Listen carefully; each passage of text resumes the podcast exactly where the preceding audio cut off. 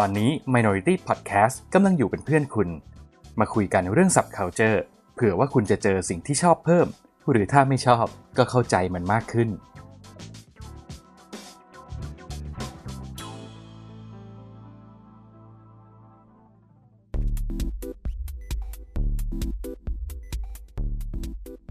รายการโดนตัวไหนมา เอ๊ะทำเสียงไม่เคยเหมือนเดิมเลย ไหนมึงลองดิ โดนตัวไหนมา เอองั้นเดี๋ยวใช้อันนี้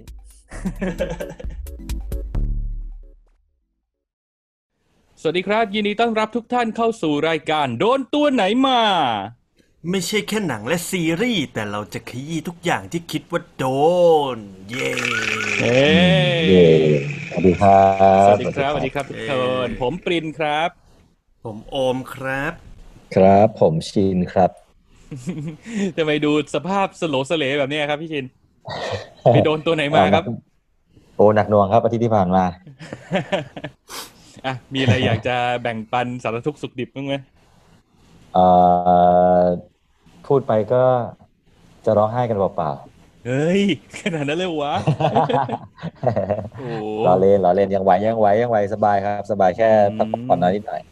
โอเค ไม่งั้นเดี๋ยวเราต้องเพิ่มคอนเทนต์เป็นรายการปรับทุกข์แล้วไง สาราคนเศร้าอะไรอย่างงี้เหรอเออช่วงทุกข์ชาวบ้านอะไรอย่างเงี้ยชื่อรายการใหม่เจ็บช่วงไหนมา เจ็บเรื่องไหนมาอะพี่โอมไปโดนอะไรกันมาบ้างครับอะพร้อมไหมครับโดนอะไรมาบ้างครับ โอมโดนมาหนึ่งแต่ก็เป็นเป็นหนึ่งที่เป็นหนึ่งใหม่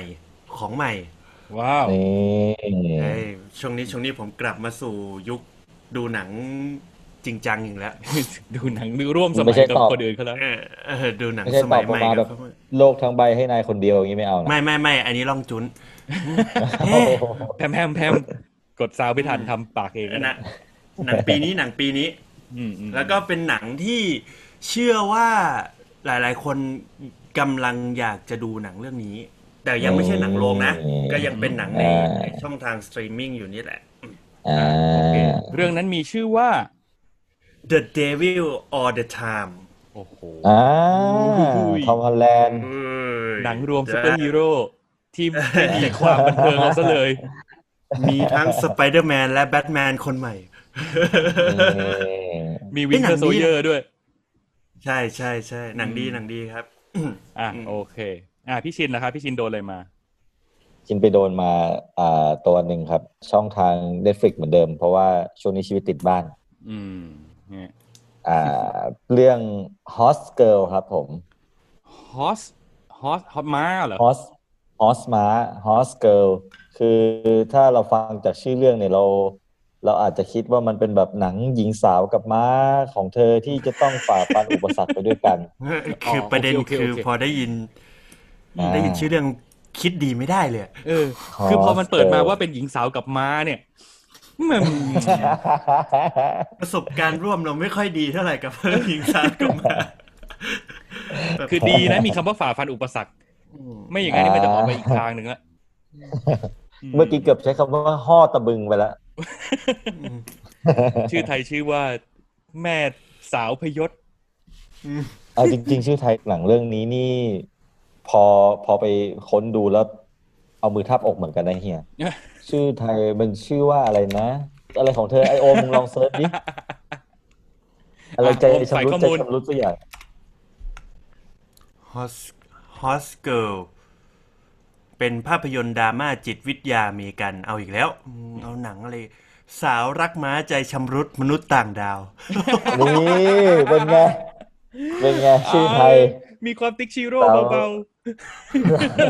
ใจชำรุดมนุษย์ต่างดาวไอ้เอาถ้าเอาสิสาวรักม้าหวั่นใจชำรุดมนุษย์ค้างคาวมนุษย์ที่พี่ติ๊กค้างคาวๆเออมีความติ๊กชิโร่เบานี่แต่หลังเรื่องนี้เซอร์ไพรส์ผมมากนะๆอืมอืมโอเคเซอร์ไพรส์นี่ผมเกิดมากจริงนี่เกิดจากการสุ่มดูอีกแล้วป่ะเนี่ยๆอ่าอ่าอ่าเรื่องนี้ตั้งใจเรื่องนี้ตั้งใจโอ้ยเรื่องนี้ตั้งใจเรื่องตั้งใจดูโอ้ยขำน้ำตาไหลเลยอะก่อนก่อนจะเข้ามาถึงคิวของผมเนี่ยเดี๋ยวขอถามต่ออีกนิดนึงว่า อะไรทำให้อยากกดดูเรื่องนี้วะ อย่างแรกเลยคิดว่าชื่อหนังแหละเฮีย Horse Girl อืมแล้วก็คิดไปถึงว่าแบบอ่า War Horse อะหนังที่มันจะทำให้เราอืมอืมมันหนังที่มันจะทำให้เราอบอุ่นหัวใจอะไรเงี้ยไปกับโอเคโอเค แบบไปกับม้าซีบิสกิตอะไรอย่างงี้นั้นอ่าอ่าอ่าอะไรอย่างนั้นอืมตรงคือคข้านมเลยทีนี้ คนรวมัมนถึมีงค่ายม้าด้วยนะ private อะไม่ใช่ไม่ใช่ อันนั้นอันนั้น private ไม่ได้ไม่ได้คือคนมันมีประสบการณ์ที่ดีกับม้ามาก่อนอะนะอืมไอชินมันบัวเคยค้าม้าเคยดูดอียไม่ใช่โอ้ยนี่อ่าชินสายฟอยเหรอไม่ใช่ถือฟอยล์ไปใครเขาก็คิดว่าดูดม้าจริงๆเราชอบกินปลาเผาพามโอเคอะ โอเคอยู่กับเฮียผไปมโดนบ้างมานะครับ ผมเพิ่งออกมาจากโรงหนังเมื่อกี้เลยพร้อมโอ้กับโหประสบการณ์แปลกใหม่ เอาเรื่องหนังที่ไปดูมาก่อนคือครั้งนี้ไปดูสารคดี ครับ มันคือสารคดีที่มีชื่อเรื่องว่าบิลลี่เป็นเรื่องราวชีวิตของคุณบิลลี่ฮอลิเดย์มีใครรู้จักกันบ้างไหมอืไม่ไม่ไม่ไม่ไม่ไม่แน่ใจนะ ไม่แน่ใจต้องต้องรู้ประวัติเอ๊ะอืมหาข้อมูลอีกแล้วไอ้นี่เร็วจริง สายข้อมูลเนี่ยแล้วเวลามันพิมพ์ต๊อกแต๊กต๊อกแต๊กนะเสียงมันจะเข้ามาในรายการตลอดเวลาเพราะว่าไมค์มันอยู่ใกล้คีย์บอร์ดมันใช่ใช่ใช่เออนักร้องผิวสีชาวอเมริกันเจ้าของฉายา Lady Day อืมคือเป็นสายแจ๊สายสแจ๊สอืมทางเป็นเฮีนัยกเลร้อยงนี่เพลงแจ๊อ่าสทางเฮียอยู่แล้วนี่ทางเฮียทางเฮีย ก็จะเรียกว่าทางก็ไม่เชิง เพราะว่าอะโอเคพี่มีความชอบในการฟังเพลงแจ๊สมาบ้าง แต่ว่าส่วนใหญ่แจ๊สที่พี่ฟังอะจะเป็นสายผู้ชาย คือส่วนใหญ่พี่จะชอบฟังเสียงผู้ชายร้องแจ๊สมากกว่าจะมาทางแฟรง k ์ซินาตาแนทคิงโคอ่าหลุยส์อาร์มสตรองอะไรเงี้ยคือผู้หญิงเราจะรู้จักน้อยมาก รู้จักเอลล่าฟิตซ์เจอรัลด์อะไรอย่างเงี้ย แต่ว่าอืมอ่าตัวบิลลี่ฮอลิเดย์มีมีฟังบ้าง แต่ว่าไม่เคยรู้ลึกไม่ได้ศึกษาอะไรเขามากมาย แล้วก็สารคดีตัวเนี้ยจะทำให้รู้จักกับคุณบิลลี่ฮอลิเดย์หรือว่าLady ที่เป็นฉายาของเขามากขึ้น อืมอือืม ก็ถือว่าเป็นการเปิดประสบการณ์แปลกใหม่ในการฟังเพลงแจ๊สแล้วก็รับรู้เรื่องราวของชาวแจ๊สรวมทั้งอืมการเดินออกจากโรงหนังครั้งนี้ก็เป็นประสบการณ์แปลกใหม่ของพี่เหมือนกัน เพราะว่า พอเดินออกจากโรงหนังปุ๊บพี่มีพนักงานเมเจอร์มายืนรอเว้ยรอเฮียคนเดียวเลยเหรอครับ ยืนรอผมเลย แล้วก็ถามว่าคุณลูกค้าครับ คุณลูกค้าคือที่นั่ง B11 หรือเปล่าครับ พี่ก็แบบว่า เหวอไปพักหนึ่งเว้ยแล้วก็แบบว่า นี่คืออะไรนี่คือการดักกระทืบคนไม่ยืนเพลงสรรเสริญเหรอหรืออะไรซึ่งอะซึ่งซึ่งจะซึ่งกำลังเฮีจะยบอกไม่ว่ายืนเหรอยืนสิก็เลยจะบอกว่าเฮ้ยผิดคนหรือเปล่าผมยืนนะ อะไรอย่างนี้สักพักเขาก็บอกว่า อ๋อมันเป็นการมอบรางวัลผู้โชคดีครับ คือเขามีเอ้การยเฮ้ยเออสุ่มแบบนี้เลยเหรอะมีการสุ่มแจกรางวัล ตอนแรกก็นึกว่ามีปัญหางานเข้าหน้าตาเราไปกวนบาทาใครหรือเปล่า ไม่ใช่ โชคดีเลยได้ได้เป็นได้หมวกสไปเดอร์แมน Far From Home มาหนึ่งใบเออโอ้โห มันเอาเอาหมวกของหนังปีที่แล้วมาแจกเลยเหรอ ใช่ พี่ว่ามันเป็นน่ามันน่าจะเป็นเรื่องของการกระตุ้นให้คนเข้าโรงหนังมากขึ้นแหละ มันก็เป็นอืมอ่าเออเป็น marketing ของเขาช่วงเนี้ย อืมอืมเพราะฉะนั้นนึกว่าไปดูหนังถ้าในแจ๊สแล้วแบบแจกเบสแจกเปียโนอะไรอย่างงี้โอ้โหถ้าแบกแจกเปียโนนี่กลับบ้านลำบากเหมือนกันนะถึงแม้โรงหนังมันจะอยู่ใกล้บ้านก็เถอะ แต่ว่าแบกไม่ไหวเหมือนกัน อืม ก็ไหนๆก็ได้หมวกฟรีมาหนึ่งใบ แล้วก็โปรโมทให้เขาหน่อยแล้วกัน ว่าช่วงนี้เมเจอร์เขามีอย่างนี้อยู่นะครับอืมว่างๆก็แวะไปดูหนังได้ แล้วเราก็สนับสนุนให้คนเดินเข้าโรงหนังไปดูหนังในโรงกันเยอะๆอยู่แล้วล่ะเพราะมันก็จะได้ส่งเสริมธุรกิจนี้ให้มัน เติบโตและยังอยู่ได้เนาะเพราะว่าอ่าช่วงนี้คนในวงการหนังก็ลำบากจำกัดจำเขียกันเหลือเกินนะอืมครับผม โอเค ประมาณนี้ฟังจากที่เกริ่นกันมาเนี่ย หนักหมดสามเรื่องเลยว่ะ ไม่มีคหนัวากมหนักหนักสุนทรีโอ้โหมันก็หนัอะกไรเลยเหรอวะ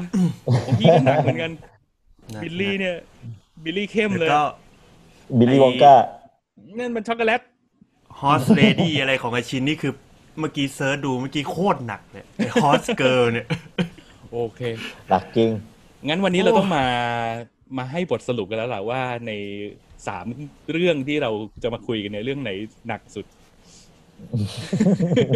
โอมโอมโหวตไอของไอชินเลย Horse Girl เลยโอมว่าเอ้ยเท่าที่โหอ่านเนี่ยคุณไม่ยืนหยัดเพื่อ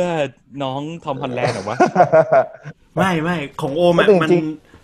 จริงจมันริงๆหนัทากงฮอลแลนด์มันน่าจะมีเศษเสี้ยวของความสนุกให้เราบ้างสิ เอ้ยมันไอมันต้องแยกความสนุกกับความกดดันไงอ่า คือคือคือหนังเรื่องเนี้ย ถามว่าสนุกไหมสนุกสนุกเลย แต่มันทำให้เรานึกถึงหนังเรื่อง The อะมึงก่อนมึงมาขนาดนี้แล้ว The Country for Old Men อ่ามันมีความกดดัน No ในเชิงนั้นน่ะ มันคือเรื่อง No Country for ใช่ Old Men ใช่ ใช่ไหม No Country for Old Men อะอืมอืมอืมอืม ฟิลนั้นเลยอะ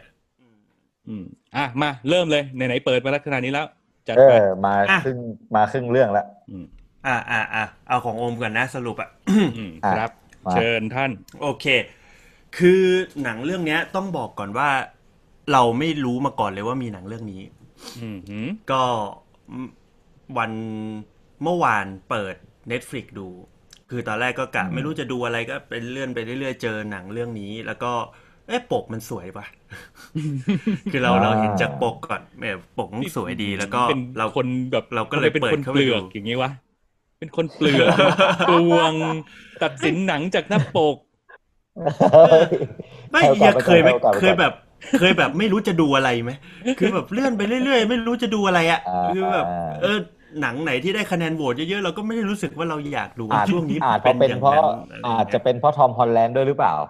ไม่ไม่ไม่ไม่รู้ด้วยว่าเป็นอ่าไม่รู้ด้วยว่าเป็นทอมฮอลแลนด์เพราะว่าดูแล้วแบบ เอ้ย ภาพมันสวยดีก็เลยเปิดเข้าไปดูเลย แต่มันอืมน่าแปลกใจตั้งแต่คุณเกริดมาว่าคุณไม่รู้แล้วว่ามีหนังเรื่องนี้ เพราะว่ามันเป็นหนังอืมที่ดาราเบอร์ใหญ่เบ้งเบ้งๆเบิ่มเบิ่มใช่มาใช่กันทั้งใช่นั้นเลยอะแล้วก็เป็นหนังที่ใช่ชาว Netflix รอดูมากกำลังมันโปรโมทมาพูดถึงเลยนานใช่มากอืมใช่ ก็เลยบอกไงว่าตอนแรกก็เลยบอกว่าเป็นหนังที่ทุกคนรอดูอืมแต่ว่าโอมแบบไม่รู้ มัวแต่ดูหนังเพราะเอาก่จริงเานะไม่ไม่ไม่ไม่ได้เปิดไม่ได้เปิดทีวีเลย คือไปต่างจังหวัดตลอด แล้วก็เพิ่งได้มาอยู่กรุงเทพจริงจังก็อาทิตย์ที่ผ่านมาก็ช่วงกลางอาทิตย์ไปค่อนปลายแล้วอืมก็เลยแบบไม่ได้ไม่ได้ดูอะไรเลยก็จนมาเห็นใบใบโปสเตอร์ของหนังเรื่องนี้ก็เลยเปิดเข้าไปดูอืมหืมแล้วเราก็พบว่า โอ้ มันไม่ผิดหวังอืม ตั้งแต่เรื่องเอาเอาเอาเรื่องของรายล้อมก่อนเนาะยังไม่ต้องพูดถึงเรื่องเนื้อหาก่อน ภาพสวยมากอืมหืมเป็นหนัง Netflix ที่ใช้ฟิล์ม 35 มม มั้งในการถ่ายอะอืมอือืมมอืมอืมคือคือเวปลากพูดอติย่างแล้วนี้แล้วแบบ Netflix อยากอยากดูในโรงเลย Netflix เขาจะถ่ายด้วยแบบระบบดิจิตอลแล้วใช่ไหมฮะก็คืออมใช้ภาพ 4K อะไรอย่างเงี้ยแต่หนังเรื่องเนี้ยยังใช้ระบบฟิล์มในการถ่ายทำ อืมนั่นแสดงว่าเราจะได้เห็นเกณฑ์ของภาพ เราจะได้เห็นมูดแอนโทนของหนังแบบ ที่มันยังเป็นฟิล์มอยู่ ซึ่งเออมันมันก็คือเสน่ห์อย่างหนึ่งของการดูหนังอะนะอืมอืมอืมครับ แล้วพอดูไปดูมาเราก็เลยเราชอบหนังเรื่องนี้เราก็เลยไปศึกษาอืมหืมลองหาข้อมูลดูก็พบว่าหนังเรื่องเนี้ย The Devil All the Time เนี่ยมันสร้างมาจากนวนิยายอืมเอ้ยเขาเรียกว่าวรรณกรรมอืมวรรณกรรมของของเอ่อ คนเขียนที่ชื่อว่า Donald Ray Pollock อืมหืมอืมซึ่งไอคนที่ชื่อ Donald Ray Pollock เนี่ยเขาเป็นนักเขียนที่มาเริ่มเขียนจริงจังก็ตอนอายุห้าสิบแหละ อืมอืมโอเคอืมแสดงว่าถ้าเราเริ่มวันนี้ก็ยังไม่สายนะ ไม่สายไม่สายครับอ่า แล้วแล้วผลงานเรื่องเนี้ย นิยายเรื่องนี้ของเขาเนี่ยก็ทำให้เขาโด่งดังขึ้นมาอืมจน Jake Gyllenhaal ที่ได้อ่านเรื่องนี้แล้วชอบก็เลยมาเป็นโปรดิวเซอร์ให้กับหนังเรื่องนี้ อ๋อ อ๋อเหรอ เพิ่งรู้ว่าเจคอ่าเป็นโปรดิวเซอร์ใช่แล้วเขามาเล่นด้วยไหมไม่มีเลยนี่ ไม่มีไม่มีไม่มีเจคครับอออืมแกกำตังมาเฉยเอออ่าโอนั่นเคแหละอืมก็หนังเรื่องเนี้ย มันว่ากันด้วยถึงเรื่องของศาสนาๆอืมอืมความเชื่อความเป็นมนุษย์ แล้วก็เรื่องของโชคชะตาที่ โคจรมาเจอกันอืมอืมคือหนังเรื่องเนี้ยถ้าดูเผินๆไปมันก็อาจจะเป็นหนังที่แบบ อะไรวะน้ำฝนตกขี้หมูไหลคนอะไรมาเจอกันอะไรอย่างเงี้ยหรือถ้าเกิดแบบเรามองในทางศาสนาหน่อยก็คือหนังเรื่องเนี้ยคือกงเกวียนกรรมเกวียนอะอืมคือกำบันดาลนะใครใครทำอะไร มันมักจะได้รับผลตอบแทนเสมออะไรอย่างเงี้ยอือหืออืมโดยที่กรรมของมันมันจะมาในรูปแบบของการเจอกันของแต่ละตัวละคร อืมอืมอืมไอในหนังเรื่องนี้มันว่าด้วยในยุคของยุคปลาย 40 จนถึงต้นยุค 60 ก็คือมีตัวหลักของเราคนหนึ่งเนี่ย ที่เขาชื่อว่าวิลลาดลัสเซลเนี่ยเขากลับมาจากสงครามโลกครั้งที่สองอืมอืมพอกลับมาจากสงครามโลกครั้งที่สองระหว่างที่ก่อนที่เขาจะกลับบ้านเขาแวะอยู่ไปเมืองเมืองหนึ่งแล้วเขาก็ได้ไปตกหลุมรัก พนักงานเสิร์ฟคนหนึ่งที่เป็นพนักงานเสิร์ฟอยู่ในร้านกาแฟที่เขาเข้าไปกินอืมอืม นะครับ แต่ว่าแม่ของแม่ของตัวหลักคนนั้นเนี่ยเขาเหมือนหมายมั่นปั้นมือจะให้แต่งงานกับหญิงสาวคนหนึ่งที่ไปโบสถ์กับแม่บ่อยอืมๆอ่าเพราะเหมือนเหมือนกับแม่เนี่ยเขาไปขอพรจากพระเจ้าว่าถ้าเกิดลูกชายเขารอดตายกลับมาเนี่ยเขาจะให้แต่งงานกับผู้หญิงคนนี้อืมอืมและด้วยความที่หนังเรื่องเนี้ย มันว่าด้วยความเป็นคริสเตียนที่มันค่อนข้างที่จะเคร่งทำให้เราเห็นว่าคนสมัยนั้นเนี่ยเขาค่อนข้างที่จะแบบให้ความสำคัญกับเรื่องศาสนา ซึ่งผมไม่รู้ว่าศาสนาคริสต์เนี่ยทุกวันนี้จะยังเป็นอย่างนั้นหรือเปล่านะกับการเรื่องของการขอพรจากพระเจ้าหรือว่าการที่แบบเราต้องทำในสิ่งทำเรื่องต่างๆ เพื่อให้พระเจ้าเขาเห็นเราอะไรอย่างเงี้ยอืมมันมีหลายดีกรีเว้ย มันมีตั้งแต่คนอืมใช่ที่ใช่เออหลวมหลวมๆไปจนถึงคนที่เคร่งมาก แต่ว่าอืมการ เคร่งมากเออการอธิษฐานน่ะมันเป็นมันเป็น factor สำคัญของอืมคนที่เป็นคริสตศาสนิกชนอยู่แล้ว อืม นั่นแหละ ซึ่งในหนังเนี่ยมันก็จะเป็นแบบที่เฮียบอกก็คือว่ามันมีหลายเลเวลอือหือมันมีตั้งแต่คนที่ไม่ค่อยเชื่อแบบแบบตัวหลักก็คือ Willard Russell เนี่ย ไม่ค่อยเชื่อในเรื่องนี้อืมไปจนถึงแม่ของ Willard กับคนที่แม่จะให้แต่งงานด้วยที่แบบถึงขั้นเขาใช้ใช้คำว่าคลั่งก็ได้อื มเหมือนกับแบบค่อนข้างที่จะให้ความเข้มข้นสำคัญเออเข้มข้นค่อนข้างที่จะให้ความสำคัญกับเรื่องนี้ แต่ดันไอคนที่หญิงสาวคนที่แม่จะให้แต่งงานกับวิลลาดเนี่ยเขาดันไปตกหลุมรัก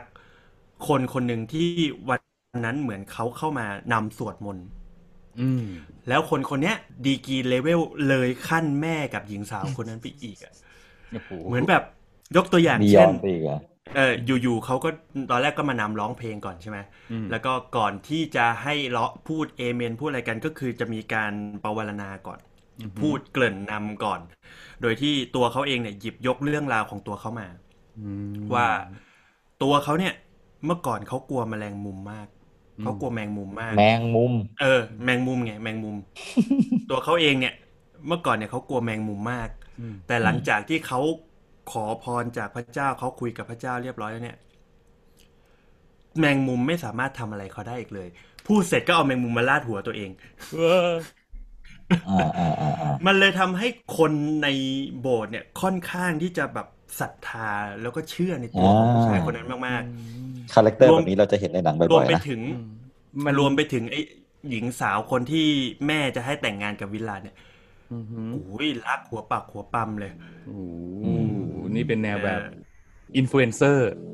อืมอืม อ่าเป็น life coach ตอนนี้ก็ได้อะ อืมอืมอืมอืมนั่นเลยทำให้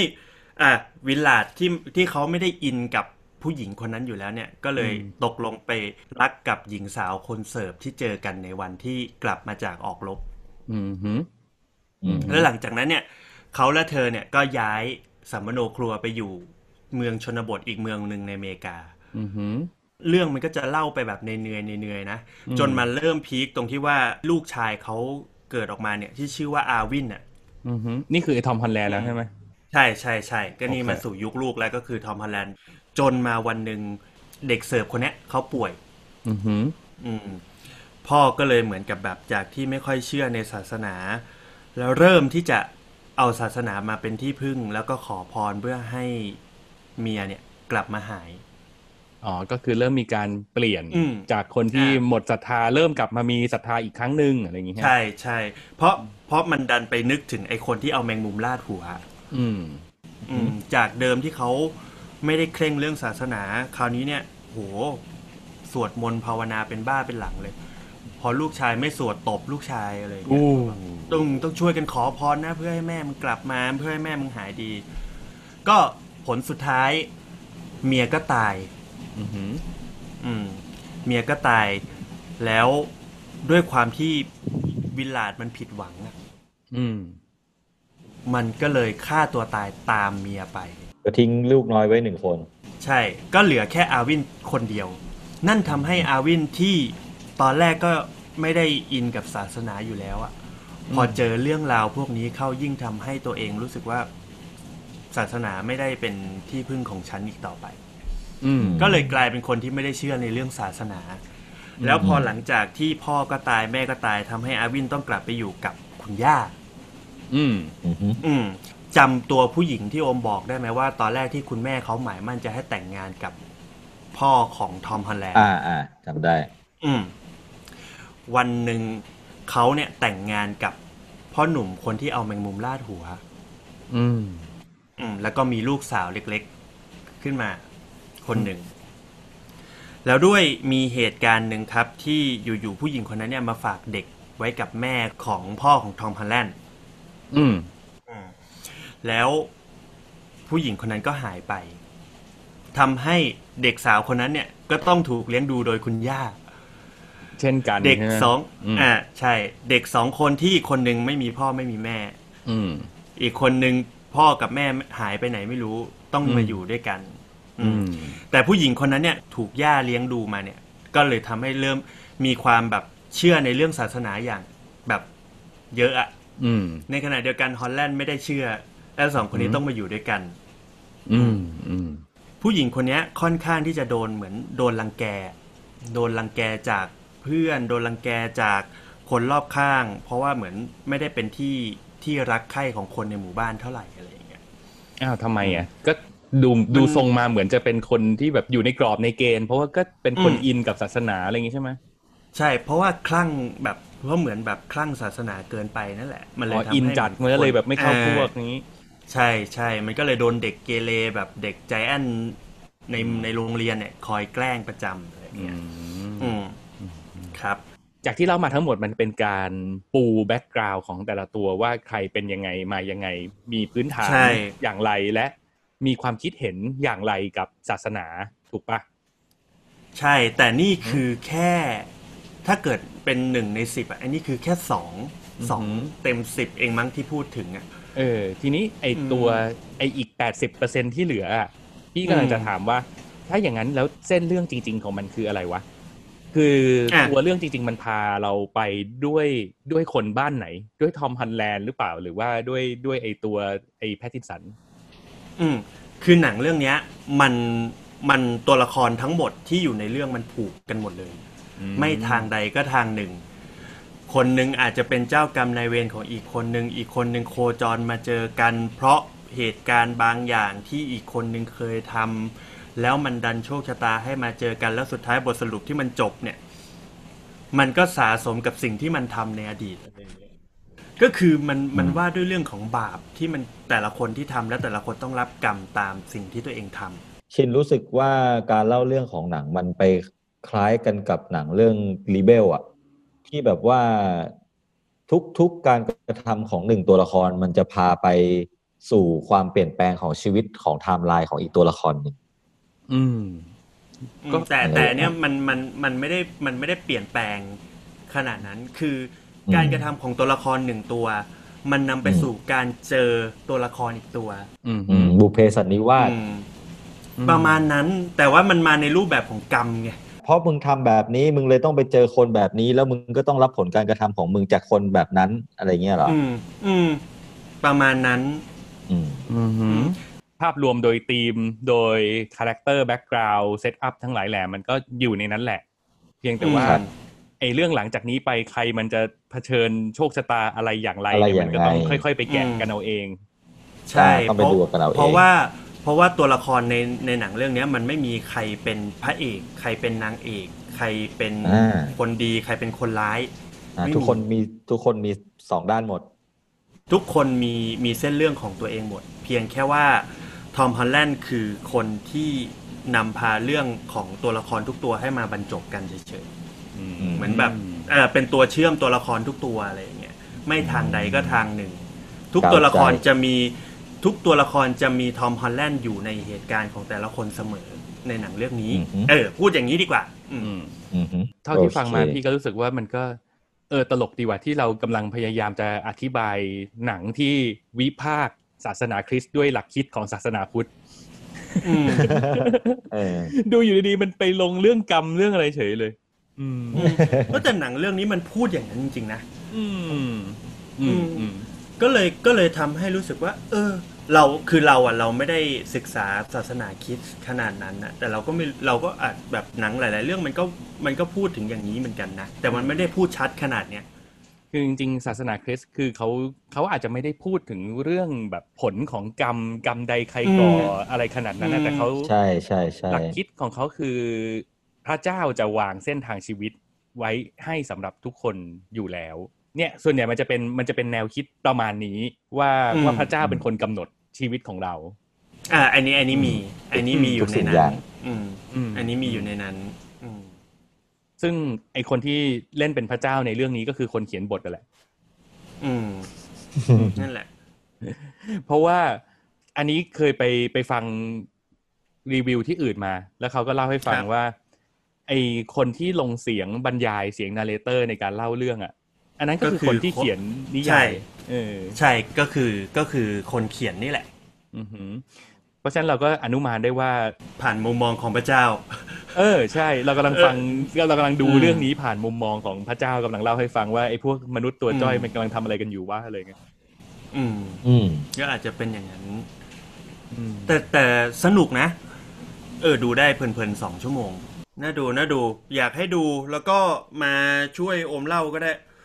เผื่อ เพราะว่าวันนี้แม่งอะไรก็ไม่รู้เนี่ยวันเนี้ยอืมสมอง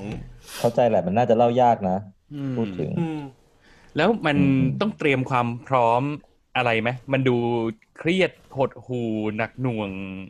เกินไปเปล่าวะไม่ขนาดนั้น ไม่ไม่ขนาด ไม่ขนาด No Country for Old Men แต่ว่ามันก็จะมีความเป็นหนัง thrillerอือหือฆาฆาตกรรมสืบสวนสอบสวนอะไรอย่างเงี้ย หนังเรื่องเนี้ยมันจะมีความหม่นในเรื่องของการดำเนินเรื่อง การใช้ชีวิตหรือว่าเหตุการณ์ต่างๆ ที่ตัวละครในเรื่องประสบพบเจอนี่แหละ อืม เพราะฉะนั้นชาร์จแบตหน่อยละกัน เพราะว่าหนังมันไม่ได้เดินเรื่องแบบแอคชั่นหวือหวา มันจะมีความเอื่อยไปเรื่อยๆของมันอะไรอย่างเงี้ยอือหืออืมอืมแต่ก็ไม่ได้ถึงขั้นน่าเบื่อขนาดนั้นก็คือ ถ้าผ่านช่วงปูช่วงสิบนาทีแรกได้โอไม่ยาวแล้วอืมอืมเพราะมันจะมีการตัดสลับไปมานิดหน่อย แต่ว่าไม่ได้ทำให้เรางงมากขนาดนั้น นอนให้พอกินให้อิ่ม ใช้ชีวิตให้มีความสุขในระดับหนึ่งก่อน แล้วค่อยไปอืมดูเรื่องนี้ครับงั้นถ้าเกิดเราเก่งกันว่าของไอชินเนี่ย น่าจะดิ่งสุดอะงั้นเอาของพี่ก่อนก็ได้อ่าได้ ได้ โอเค ก็ของพี่ชื่อเรื่องว่าบิลลี่นะครับ เป็นสารคดีที่ฉายในโรงภาพยนตร์อยู่ตอนนี้ อย่างที่เกรินไปเมื่อกี้ก็คือ มันเป็นเรื่องราวอัตชีวประวัติของศิลปิน นักร้องเพลงแจ๊สในยุคโบราณโบราณอะครัคืบอครับคือคุณบิลลี่เนี่ยเป็นนักร้องสาวผิวดำที่อยู่ในวงแจ๊สแบบวงใหญ่ ๆ อย่างดุกเอลิงตันอ่าอ่าเขาเบซี่อะไรอย่างเงี้ย ก็คือนางก็จะได้ไปเป็นนักร้องในนั้นมาหมดแล้ว เรียกว่าครับตอนแรกตอนแรกฟังชื่อคิดว่าผู้ชาย เป็นผู้หญิงเป็นผู้หญิง แล้วก็อ่าโอเคหน้าตาสวยด้วย อืมครับ ก็เสน่ห์ของเธอก็คือ เธอจะเป็นนักร้องสาวเสียงแปลก เสียงของบิลลี่ฮอลิเดย์เนี่ย มันจะมีความแบบ มันจะเป็นเสียงร้องที่เหมือนเหมือนเหมือนการแผดเสียงอะเหมือนคนที่อือฮึเหมือนผู้หญิงที่กำลังร้องไห้ไปด่าไปอะแต่มันเป็นการร้องเพลงอะอืมเออ มันมีความฟังแล้วเจ็บแทน เหมือนมีมันต้องแบกความเจ็บปวดอะไรบางอย่างในจิตใจมามากมายอะถึงถึงถ่ายทอด ถึงจะอืมถึงจะถ่ายทอดออกมาได้แบบนี้ใช่ไหมครับ อืมเอาเป็นว่าถ้าใครอยากรู้ก็ลอง search ดูชื่อได้เลยใช่ไหมเฮียบิลลี่ฮอลลลีองเดย์ลองไป search ฟังได้เลย มีเพลงให้ฟังเพียบและมีเพลงอืมดีๆเพียบเลย ก็คือเป็นนักร้องในตำนานคนหนึ่งนั่นแหละ ทีนี้ครับอืมเราก็จะได้มารับรู้เรื่องราวชีวิตของเธอในสารคดีตัวนี้แหละ ซึ่งมันก็มี เรื่องราวมากมายที่เซอร์ไพรส์เพราะว่าเราก็ไม่ได้คิดว่านักร้องสาวผิวดำคนหนึ่งในชีวิตเธอต้องเผชิญอะไรมามากมายขนาดนี้เลยหรือนะครับอืมแล้วก็ความน่าสนใจอย่างหนึ่งของสารคดีตัวเนี้ยมันไม่ได้มีแค่เรื่องของบิลลี่เออซึ่งอันนี้ก็เซอร์ไพรส์เหมือนกัน เพราะว่าสารคดีเรื่องเนี้ยมันเปิดเรื่องที่ในปี 1978 มีการพบศพผู้หญิงผิวขาวคนหนึ่ง นอนตายอยู่ท่ามกลางหิมะอะไรอย่างเงี้ยแล้วเราค่อยมาเล่าว่าผู้หญิงคนเนี้ยคือนักข่าวคนหนึ่งที่กำลังเขียนหนังสืออัตชีวประวัติของบิลลี่ฮอลิเดย์อยู่ แล้วสิ่งที่เธอกำลังทุ่มเททำมาตลอดเกือบจะทศวรรษที่ผ่านมาก็คือ เธอไล่สัมภาษณ์คนที่เกี่ยวข้อง หรือว่ารู้จักหรือเคยทำงานกับบิลลี่ฮอลิเดย์แล้วก็เก็บข้อมูลมาเรื่อยๆ เพื่อที่จะทำหนังสือเล่มนี้ออกมา และในระหว่างนั้นเนี่ย ระหว่างที่เธอทำเรื่องนี้อยู่แล้วหนังสือเล่มนี้ยังไม่ทันได้ตีพิมพ์เลย เธอก็เสียชีวิตซะก่อน แล้วมันก็มีเทปสัมภาษณ์ที่มันเกิดจากการที่คุณนักข่าวคนนี้ชื่อคุณลินดา เคยไปสัมภาษณ์คนนั้นคนนี้แล้วเขาก็เคยบันทึกเทปเอาไว้เยอะมากอืมครับเออ ซึ่งเทปเหล่านี้ไม่เคยเปิดให้ใครฟังที่ไหนมาก่อน แต่เราจะได้ฟังอืมบทสัมภาษณ์ทั้งหมดในสารคดีเรื่องนี้ แล้วเรื่องมันก็เริ่มอืมเออ ทีนี้มันก็เลยเป็นการที่เราได้มาเห็นของเก่า คือมันเป็นภาพจริง เป็นเสียงจริง ซึ่งเออ ก็น่าขนลุกดีเหมือนกัน เพราะว่าคุณลินดานี่เขาไปสัมภาษณ์แต่ละคนก็แบบเบอร์ใหญ่ ๆ ทั้งนั้นน่ะอืมอืมไปสัมภาษณ์แบบเขาเบซี่ ไปสัมภาษณ์พวกนักดนตรีแจ๊สยุคโบราณอะไรทั้งหลายแหละ แล้วแต่ละคนก็ก็จะพูดถึงคุณบิลลี่ฮอลิเดย์ในแง่มุมที่ต่างๆกันไป แล้วมันก็มีความน่าสนใจอย่างหนึ่งตรงที่ว่า พอมันเปิดด้วยเรื่องของความตายของนักข่าวคนนี้แล้วเนี่ย เราก็จะรู้สึกว่า เอ๊ะ นอกจากเรื่องราวชีวิตของคุณบิลลี่จะไม่ธรรมดาแล้วเนี่ยไอ้เรื่องราวครับของการไปตามขุดค้น หาข้อมูลมันก็ดูเหมือนจะไม่ธรรมดาด้วยเหมือนกัน อืมอืม ซึ่งอันนี้เนี่ยมันต้องต้องตามดูกันไปเรื่อยๆ แล้วสรุปสุดท้ายเนี่ย มันก็ไม่ได้ตัวตัวสารคดีมันก็ไม่ได้ให้คำตอบชัดเจนนะว่ามันเกิดอะไรขึ้นกับคุณนักข่าวคนนี้กันแน่ แต่ว่ามันก็อืมอ่า มันก็ทิ้งปมความสงสัยอะไรบางอย่างไว้ให้เราไปคิดต่อได้ อือืมมแล้วแล้วพอยต์หลักที่ลินดาเขากำลังจะทำเนี่ยก็คือ เนื่องจากมันไม่ไม่ค่อยมีใครรู้จัก อ่าบิลลี่ฮอลิเดย์เขาเลยพยายามจะทำสารคดีเรื่องหนึ่งขึ้นมา หรือพยายามจะทำสกู๊ปข่าวขึ้นมา เกี่ยวกับบิลลี่อย่างนี้อะไรเงี้ย คือคุณบิลลี่ฮอลิเดย์เนี่ยเป็นนักร้องดังอยู่แล้ว แล้วก็คุณลินดาเองก็ไม่ได้ร่วมสมัยกับเราอะนะคือเขาก็อือฮึเออ คือเขาก็เป็นนักข่าวยุคเก่าเหมือนกัน อันนี้มันคือเก่าซ้อนเก่าไอ้อ่าในช่วงเวลาที่คุณลินดากำลังทำหนังสือเรื่องเนี้ยมันก็คือยุคแบบหนึ่งเก้าเจ็ดศูนย์กว่ากว่าๆอะไรอย่างเงี้ยอ่าอ่าเออ่าออ่าซึ่งในครับตอนนั้นอะมันเป็นช่วงเวลาของการที่ คนจะรู้จักบิลลี่ฮอลิเดย์ในฐานะของตำนานเพลงแจ๊สอยู่แล้วอืมอืมเพียงแต่ว่าไม่ได้มีใครไปรู้ลึกว่าบิลลี่ฮอลิเดย์คิดอย่างไรเจออะไรมาชีวิตผ่านอะไรมา มันไม่ได้ถูกรวบรวมและถูกเอามาเปิดเผยให้คนทั่วไปได้ได้เห็นมากมายนักอืมเออซึ่งหนังสือเรื่องนั้นน่ะ ก็ไม่ได้ตีพิมพ์ แต่ว่าเราจะได้รู้จากสารคดีเรื่องนี้ ใช่ สารคดีเรื่องนี้มันทำอ่าหน้าที่แทนหนังสือเล่มนั้นอ่าเออซึ่งมันก็ซึ่งก็น่าสนใจแล้วก็เต็มไปด้วยข้อมูลที่ทำให้เรากดเราดำดิ่งลงไปเรื่อยๆ กับชีวิตของบิลลี่อืมเพราะว่าอืมครับเธอเป็นผู้หญิงผิวดำที่เกิดมาในสังคมที่ไม่ได้ดีนักอะ่ะ ก็คือเป็นอือฮึแบบเกิดมาก็ในชุมชนแออัดมีชีวิต อัตคัดขาดแคลน ก็ต้องดิ้นรนต่อสู้ในภาวะสังคมในตอนนั้นที่มันมีเรื่องของการเหยียดสีผิวอย่างรุนแรงอะไรอย่างเงี้ย อืมครับอืมชีวิตนี้เหมือนเธอเกิดมาแล้วเธอก็รู้ว่าเธอชอบอะไรแล้วเธอก็มุ่งไปที่สิ่งนั้นน่ะอืมอืม การฟังเพลงกับการร้องเพลงมันเป็น มันเป็นวิธีที่เธอจะระบายออก แล้วเธอก็มีความสุขที่ได้ทำมันน่ะแล้วก็รู้สึกว่ามันเป็นสิ่งที่ ยึดโยงเธอไว้กับโลกใบนี้ อย่าง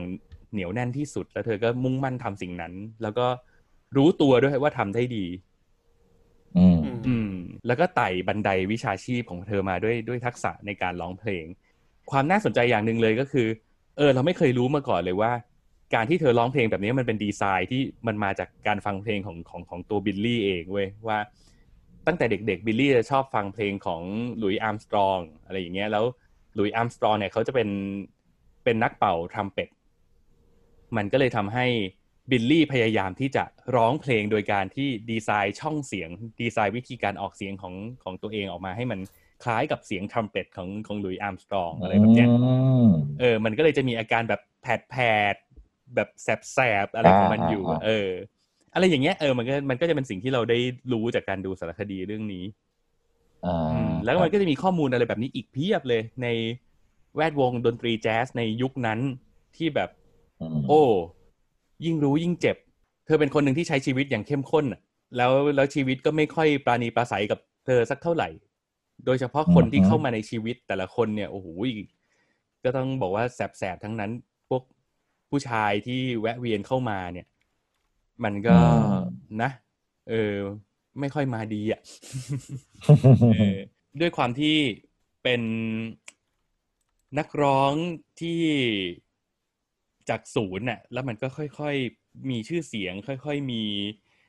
คนรู้จักมีผลงาน มีสังคมเข้ามา มันก็เริ่มพาเธอไปสู่แวดวงของยาเสพติด ไปสู่อืมการมี มีคนที่เข้าหาด้วยการหวังเอาผลประโยชน์ แล้วตัวเธอเองก็ต้องรับมือกับความอ่อนไหว ความเป็นศิลปินบางอย่างในตัวอืมเออก็เท่าที่คิดตามนะเฮียอืมก็คือถ้าเกิดเป็นมีความเป็นศิลปินในตัวสูงแบบถึงขั้นไต่เต้าขึ้นไปจนเป็นนักร้องแจ๊สระดับตำนานได้เนี่ย ทุกปัญหาที่เข้ามาเนี่ย คนแบบเนี้ยเขาก็มักจะมีเอ่อ มุมมองที่มันหลากหลายกับปัญหานั้นๆมากกว่าอือหือถูกไหม เพราะฉะนั้นเขาก็น่าจะย่อมรู้สึกกับปัญหาแต่ละอย่างที่เข้ามามากกว่าไหมอืม คือเขาเป็นคนที่แชแนลในการรับรู้เรื่องความรู้สึกเขาเขาคงใหญ่กว่าคนปกติอะอืมมเออ พี่ใช่จะรู้สึกว่าแบบความเปราะบางความอ่อนไหว แต่แต่ตัวเขาเองอะเขาแสดงออกอย่างเข้มแข็งนะ และจุดยืนเขาเข้มแข็งด้วย เพียงแต่ว่าด้วยตัวตนของเขาอะคือเขา เขาเกิดมาด้วยความความไม่ไม่สมบูรณ์แบบใช้คำนี้ดีกว่า คือด้วยด้วยสภาพครอบครัวด้วยสภาพสังคม อย่างที่บอกอะนะว่าเกิดมาก็เป็นแบบเด็กที่โตมาในสลัมอะมันด้วยการครับเลี้ยงดูของพ่อแม่ที่พ่อก็ไม่มีด้วยอะเออไม่ไม่เคยเจอพ่อเลยอะไรอย่างเงี้ยแล้วก็ความไม่พร้อมของครอบครัวในวันนั้นคือ มันจะมีความเป็นปมในใจที่ทำให้เขาเป็นคนเซนซิทีฟอะ แล้วอืมสิ่งหนึ่งที่พี่อันนี้ตัวสารคดีไม่ได้บอก แต่พี่ตีความเอาเองว่าลึกๆแล้วเขาเป็นคนโหยหาความรัก แล้วก็ขาดการนับถือตัวเองอืมอยู่ตลอดเวลา มันเลยทำให้เขารู้สึกว่าเขาต้องทำอีกทำอีกทำอีก อยู่ตลอดเวลา แล้วเวลามี แล้วเวลาที่มีใครเข้ามาแล้ว เหมือนกับจะมาหยิบยื่นความรักให้ หยิบยื่นความนับถือความ respect ให้ เขาก็จะคว้ามันไว้โดยที่บางทีสิ่งไม่ทันได้มัไตรก็ตรอง อืม บางทีสิ่งนั้นมันก็กลับมาทำร้ายเขาในที่สุด คือเท่านี้เนี่ยมันเป็นแค่ส่วนหนึ่งไงมันเป็นแค่คาแรคเตอร์มันเป็นแค่ความคิดและจิตใจของเขา แต่ว่าอืมครับไอ้วิบากกรรมที่เขาต้องเผชิญเนี่ย มันไม่ใช่แค่เรื่องนี้ เพราะอย่างที่บอกว่าในฐานะนักร้องอาชีพของเขาอะ มันเป็นวันที่สังคมอเมริกันในตอนนั้นอะเรื่องของการเหยียดสีผิวรุนแรงมาก อืม อืม อืม แล้วคุณบิลลี่เองเนี่ยก็เป็นนักร้องสาวผิวสีที่ได้รับการยอมรับในหมู่นักดนตรีอะ คือเธอต้องไปเป็นนักร้องประจำให้กับวงบิ๊กแบนด์ที่เป็นนักดนตรีผิวขาว แล้วมีเธอเป็นผู้หญิงผิวดำอยู่คนเดียวอะไรอย่างเงี้ยอ่าเออ ปัญหาคือเวลาไปทัวร์ไปจอดรถโค้ชแล้วก็ทุกคนก็เดินเข้าไปในร้าน เพื่อที่จะไปทำการแสดงคือทุกคนผิวขาวหมดไงเข้าทางหน้าร้านได้ แต่บิลลี่ที่เป็นนักร้องนำของวงเนี่ยต้องไปเข้าหลังร้านมอะไรอย่างเงี้ยเออเลยเป็นสิ่งที่ต้องเจอตลอดเวลา หรือแม้กระทั่งการเดินทางข้ามรัฐข้ามเมือง ก็ต้องไปอะแวะพักตามโรงแรม ซึ่งไอคนที่เป็นนักดนตรีผิวขาว ก็พักตามโรงแรมได้ปกติ แต่โรงแรมเนี้ยไม่รับคนผิวดำบิลลี่ต้องนอนในรถอืมอืมอะไรแบบนี้นี่คือสิ่งที่เธอต้องเจอตลอดเวลา แล้วมันก็จะมีผลงานเพลงหลาย ๆ อย่างที่เธอถ่ายทอดออกมาในในมุมมองของคนผิวดำที่ต้องเผชิญการอ่าก็การเหยียดแบบเนี้ยเออกำลังจะถามเลยครับ เรื่องนี้กำลังจะถามอืมเลยว่าบทเพลงของเธอแต่ละบทเพลงเนี่ย ถ้าแต่งตามประสบการณ์ในชีวิตเนี่ยมันน่าจะแบบโอ้โหเจ็บปวดรวดร้าวน่าดูเหมือนกัน อืม ขอใช้คำว่าทุกเพลงของเธอเลยละกัน เพราะว่าอันเนี้ยอืมพูดในสารคดีเลย และเป็นเสียงของบิลลี่เองด้วย ที่เขาพูดว่าเขาจะร้องเฉพาะเพลงที่มันเกี่ยวข้องกับชีวิตของเขาเท่านั้นอืมทุกเพลงที่เธอถ่ายทอด มันจะมีส่วนใดส่วนหนึ่งอะไรบางอย่างในนั้นที่มันเกี่ยวข้องยึดโยงกับ ชีวิตจิตใจความรู้สึกของเธอ ทุกเพลงเลย แล้วมันมีอืมหนึ่งเพลงที่เป็นsequence ใหญ่ๆ sequence หนึ่งในในสารคดีเรื่องนี้เลยนะ คือมันว่าด้วยเรื่องของเพลงที่ชื่อว่า strange fruit เป็นคำว่า strange fruit มันคือคำว่า มันแปลว่าผลไม้ประหลาดอืมซึ่งอืมอันเนี้ยเออเป็นเป็นเพลงที่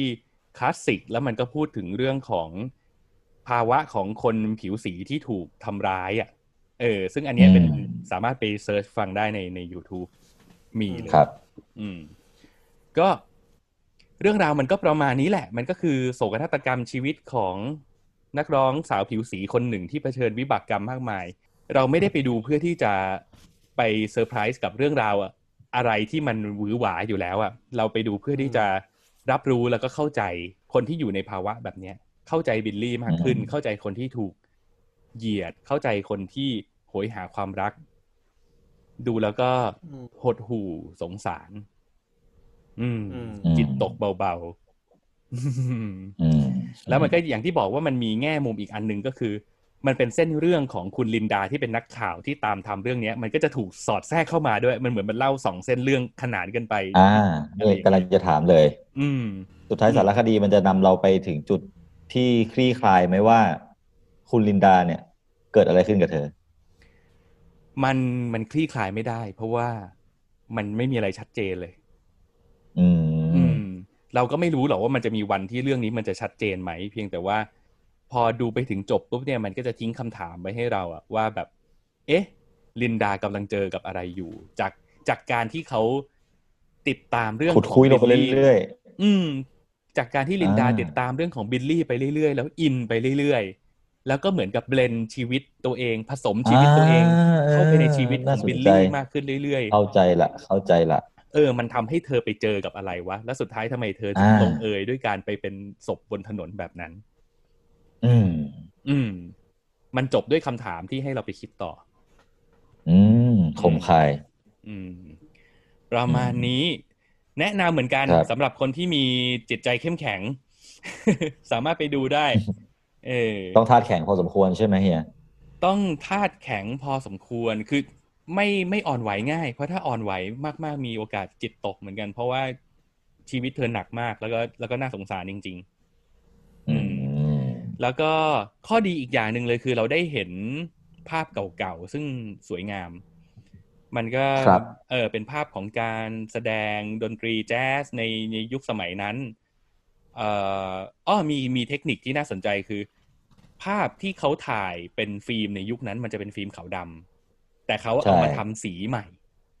เออ่อาเอามาทำ Technicolor เพื่อให้เราเห็นเป็นภาพสีอะไรอย่างเงี้ยเออมันก็สวยดีอืมอืมอืมอืมได้เห็นบรรยากาศในยุคสมัยนั้นได้เห็นศิลปิน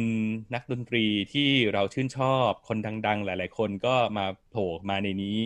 เยอะแยะ บางคนก็มา มีเสียงเป็นบทสัมภาษณ์ด้วย อือืมมก็ถือว่าเป็นเป็นงานที่เก็บข้อมูลทางประวัติศาสตร์ดนตรีของอเมริกันได้ได้อย่างน่าสนใจ แล้วก็ดูจะมีคุณค่าในอนาคต อืมอืมจ้ะแนะนำจ้ะแต่ก็เนี้ยธาตุแข็งหน่อย แล้วก็ถ้าเป็นสายทนความเป็นสารคดีจัดจัดๆเลยไม่ได้เนี่ยก็มีโอกาสล่วงเหมือนกันอืม เพราะมันมันสารคดีจ๋าเลยนะเรื่องเนี้ย อืม อืมครับ ไม่ไม่เหมาะกับทุกคน ไม่เหมาะกับทุกคน ดูได้จบที่ไหนครับ ดูดูได้ทุกทุกโรงหรือเมเจอร์ณตอนเนี้ยที่พี่ดูอะพี่ดูเมเจอร์ แต่พี่ไม่แน่ใจว่าของ SF มีหรือเปล่าอ่าเออโอเคเพราะฉะนั้นก็ลองเช็คดูนะจ๊ะ อืม ดูได้หลายโรงอยู่นะอืมเข้าเยอะอยู่ อืม อืม จบแล้วจ้ะ เชิญโอเคครับ หญิงสาวกับม้าลำพอง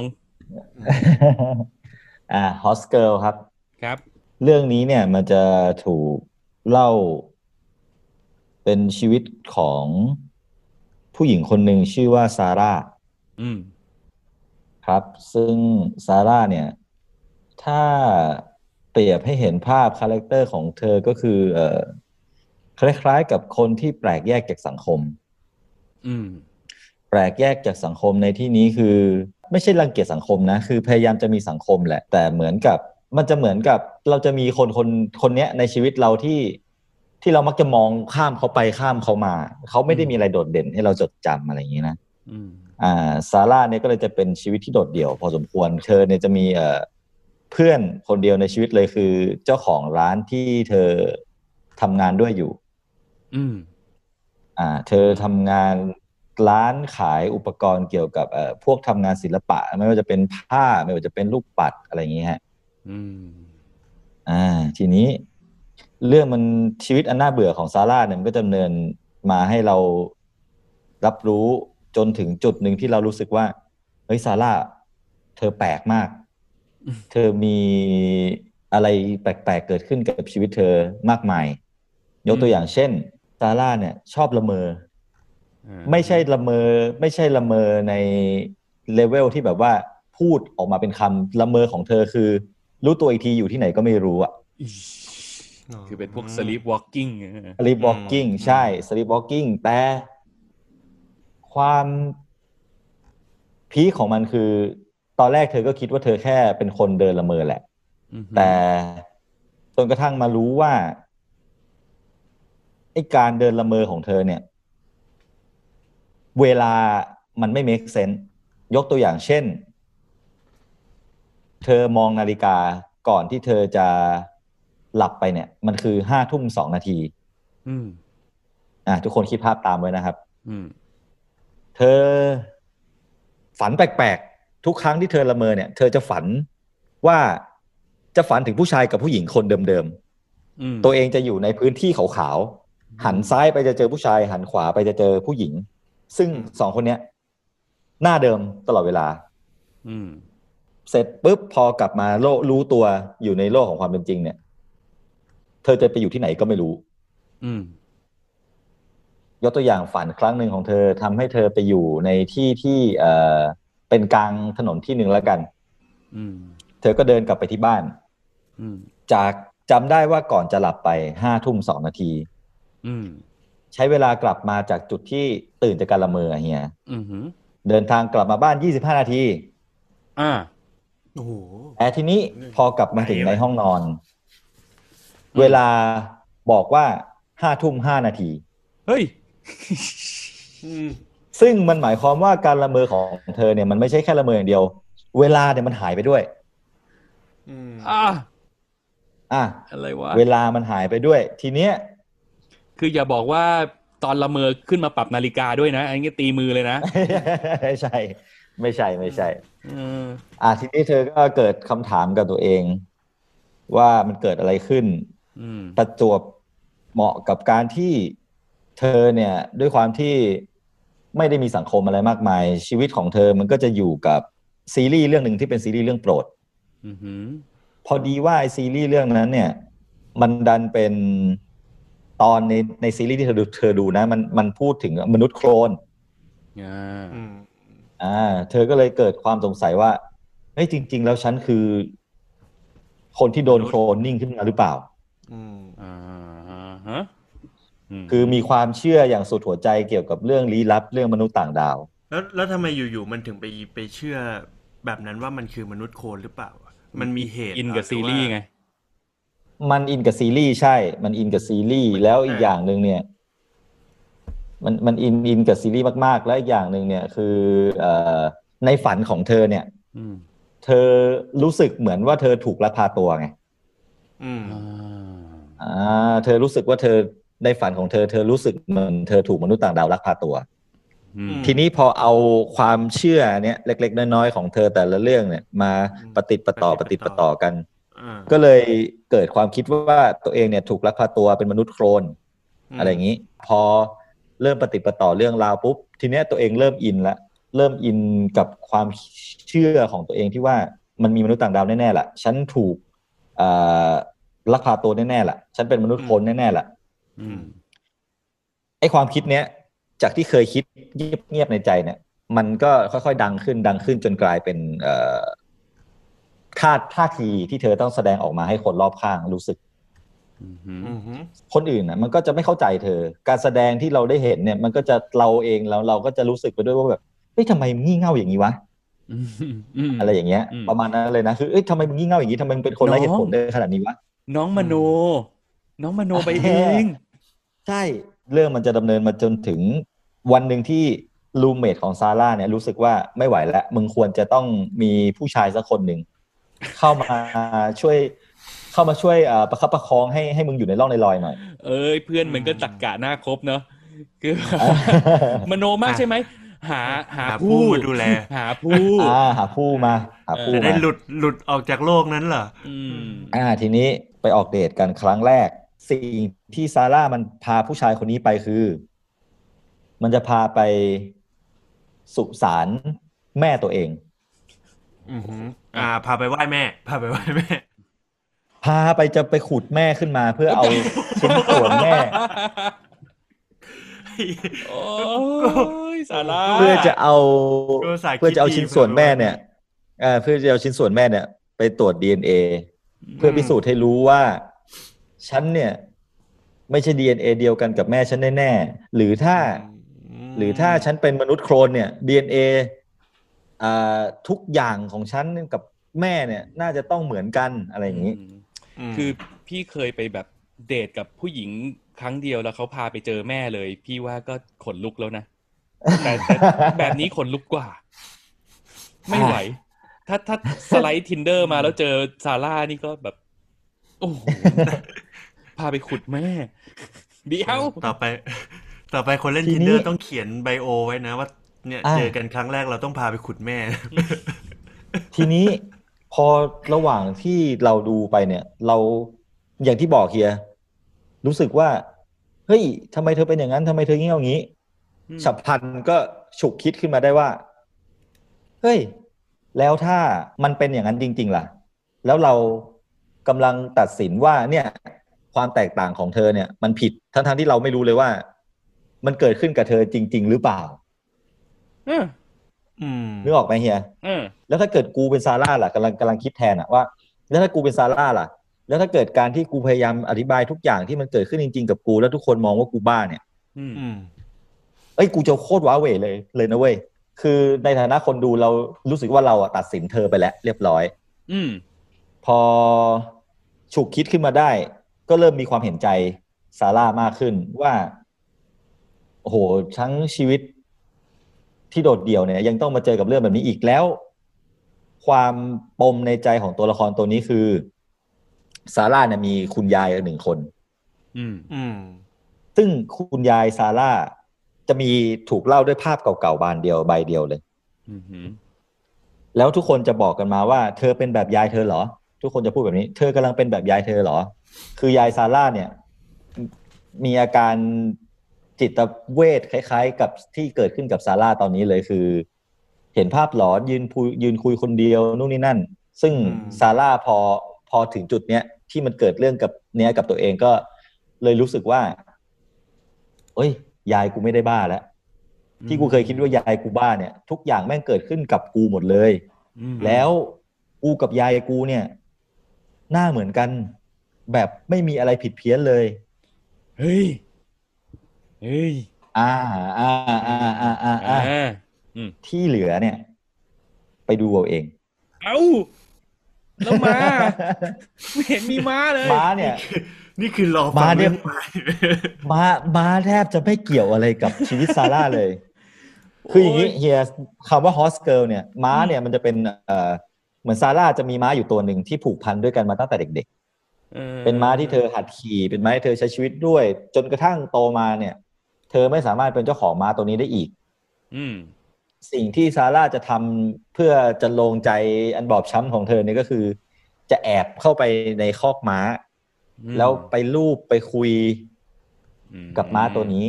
อืมอืมอืมเหมือนเป็นซึ่งที่ก็จะพึ่งถูกทางใจที่ยึดเหนี่ยวอะใช่ไรอย่างนี้ใช่ครับ ใช่ครับ ซึ่งก็จะถูกชายเจ้าของฟาร์มเนี่ย คอยตะเพิดไล่เธอออกมาบ่อยอืม อืม อ่า ก็คือไอ้ความความโรคจิต ความน่ารำคาญ ความการกระทำอะไรที่ไร้ตรรกะของซาร่าเนี่ยมันก็จะค่อยๆ เพิ่มเลเวลหนักขึ้นเรื่อยๆหนักขึ้นเรื่อยๆ ตั้งแต่เราดูจนกระทั่งมันใกล้จะจบ คือเราจะรู้สึกว่าอลิสันบรีเนี่ย เล่นดีจนเรารู้สึกว่าแบบโอ้โหมันทำไมมันน่าหงุดหงิดทำไมมันน่ารำคาญอะไรได้ขนาดนี้วะอะไรอย่างนี้เลยนะอ่าอ่าอ่าอ่าจนกระทั่งสุดท้าย เธอต้องได้เข้าไปได้รับการบำบัดที่โรงพยาบาลโรคจิตที่หนึ่ง แล้วที่โรงพยาบาลเนี้ยมันจะเฉลยทุกอย่างเลยว่า ใช่หรือไม่ใช่ อืมโอเค มีเฉลยด้วยใช่ไหมเรื่องนี้ มีเฉลยแต่เป็นเฉลยที่ ให้คิดต่อ ไปเลือกเอาเอง ว่าอยากจะเชื่อแบบไหนโอ้โอเคอะสรุปอะกูเชื่ว่าอม้า สรุปว่าม้าไม่ได้มีบทบาทสำคัญอะไร ที่สำคัญคือมีมาม้ากับอาม่าอืมใช่นะใช่หมาม้าโอเคกับอาม่าใช่โอเคใช่ใช่เอ่อก็จริง ๆ ความรู้สึกหลังดูเสร็จก็ค่อนข้าง ค่อนข้างหน่วงหน่วงๆเหมือนกันนะหน่วงหน่วงๆกับกับไอ้ไอ้จุดที่ที่ชินพูดไปแล้วว่า เฮ้ย เราเผลอตัดสินเขาไปแล้วอื มมันเหมือนกับชีวิตในสังคมอะที่เวลาเราเห็นใครที่มันแตกต่างจากเราเนี่ย แวบแรกเลยผมเชื่อเลยว่าแวบแรกทุกคนก็ต้อง มีทัศนคติด้านลบไปกับเขาคนนั้นแหละ อืม อืม อืม ผมเลยเลยรู้สึกว่าเฮ้ยมันเหมือนถูกด่าว่าแบบอ้าวเรากำลังใช้ชุดความคิดแบบแย่ๆอะถ้าเราเป็นเขาเนี่ย เราจะทำอย่างไรวะในเมื่อ เราพยายามพูดพยายามอธิบายพยายามอะไรทุกอย่างทุกอย่างทุกอย่างอะ คนรอบข้างก็ยังมองว่ามึงอะบ้า มึงอะมโนอืมอืมอืม อืม อืม แบบนั้นรู้สึกแบบนั้น คือถ้าเกิดพี่ไปดูเรื่องเนี้ยก็เท่ากับว่าพี่กำลังโดนตบหน้าเต็มๆเลยล่ะ เพราะว่าที่ฟังมาเมื่อกี้พี่ก็ตัดสินแทบจะทุกประโยคอยู่แล้วใช่ไหมเออใช่ไหมเนี่ยโอเคคือใครที่ฟังนะผู้คนผู้ฟังที่ได้ฟังแล้วลองไปดูเนี่ย อยากให้ลองมาแชร์กันดูว่าว่าสุดท้ายเนี่ยคิดยังไงกับกับตอนจบของหนังเรื่องนี้